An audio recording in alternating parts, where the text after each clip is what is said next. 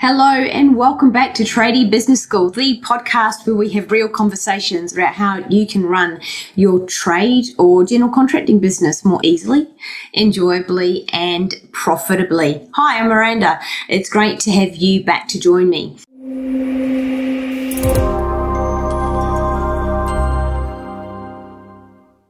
Today, I'm going to be talking about how to create a high performance team by using activity based metrics. Wow, what a mouthful, right?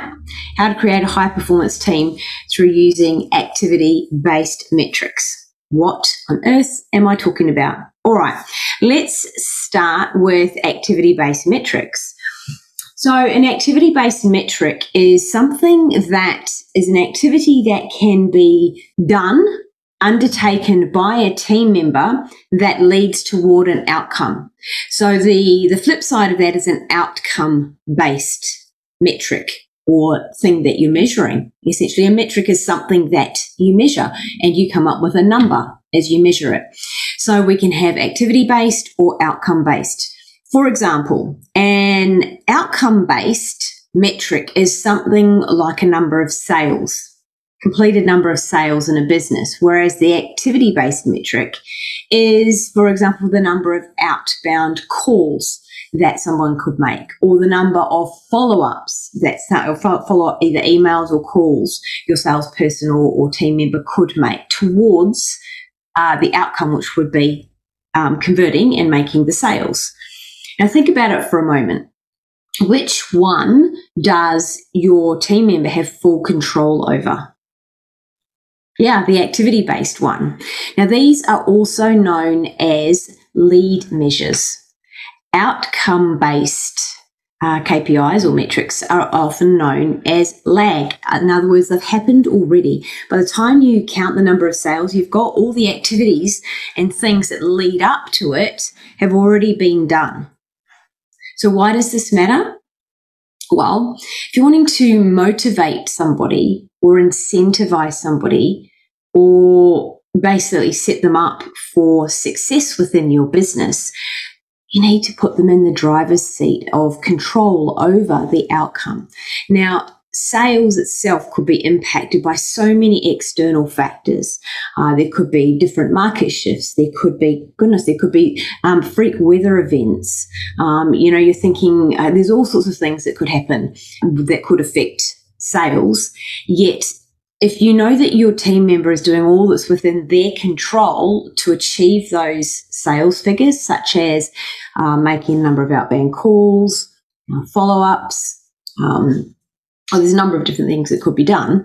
If you know they're doing all of those things, all of the things that would lead to the conversion and success, and the number of them that are, are required to meet certain uh, certain sales figures, then you know that they are performing very well. Now, those sales may or may not convert because of the external factors, but as long as you know that your team member is doing all that they can within their control, then you know you're setting them up for success. Who doesn't want to be set up for success? I suppose, you know, as you're listening to this, do you would you like to be set up to fail? Or set up with a challenge that is so difficult. There's things outside your control, and then have your uh, performance measured on it Probably not.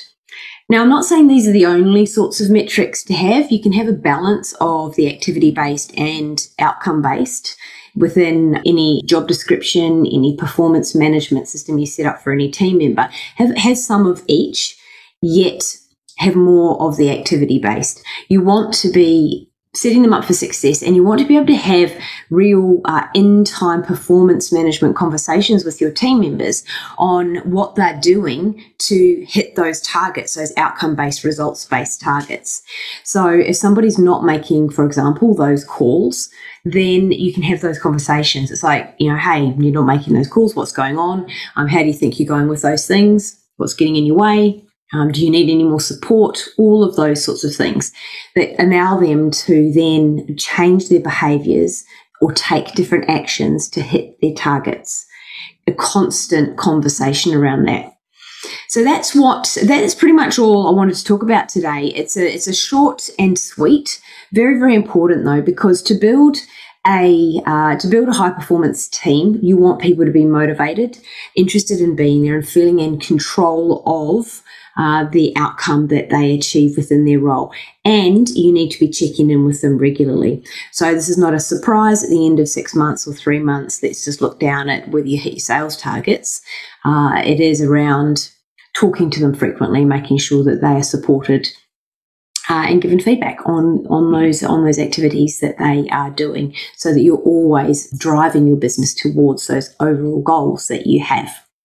Love to hear what you think of this episode. Drop in below, drop a comment, uh, like it, share it with anybody that you know may benefit from this. I know moving into uh, the 2022 year, there it's going to be more, more and more important to motivate and incentivize our staff as it becomes hard. You know, it's, it's been hard for a while to find and hold on to uh, great staff, and so making sure that you're managing the performance of them and keeping your finger on the pulse of how they are going, it matters now more than ever. So I'll leave it there for now. Thank you so much for tuning in, and I'll catch you on the next episode. Bye for now.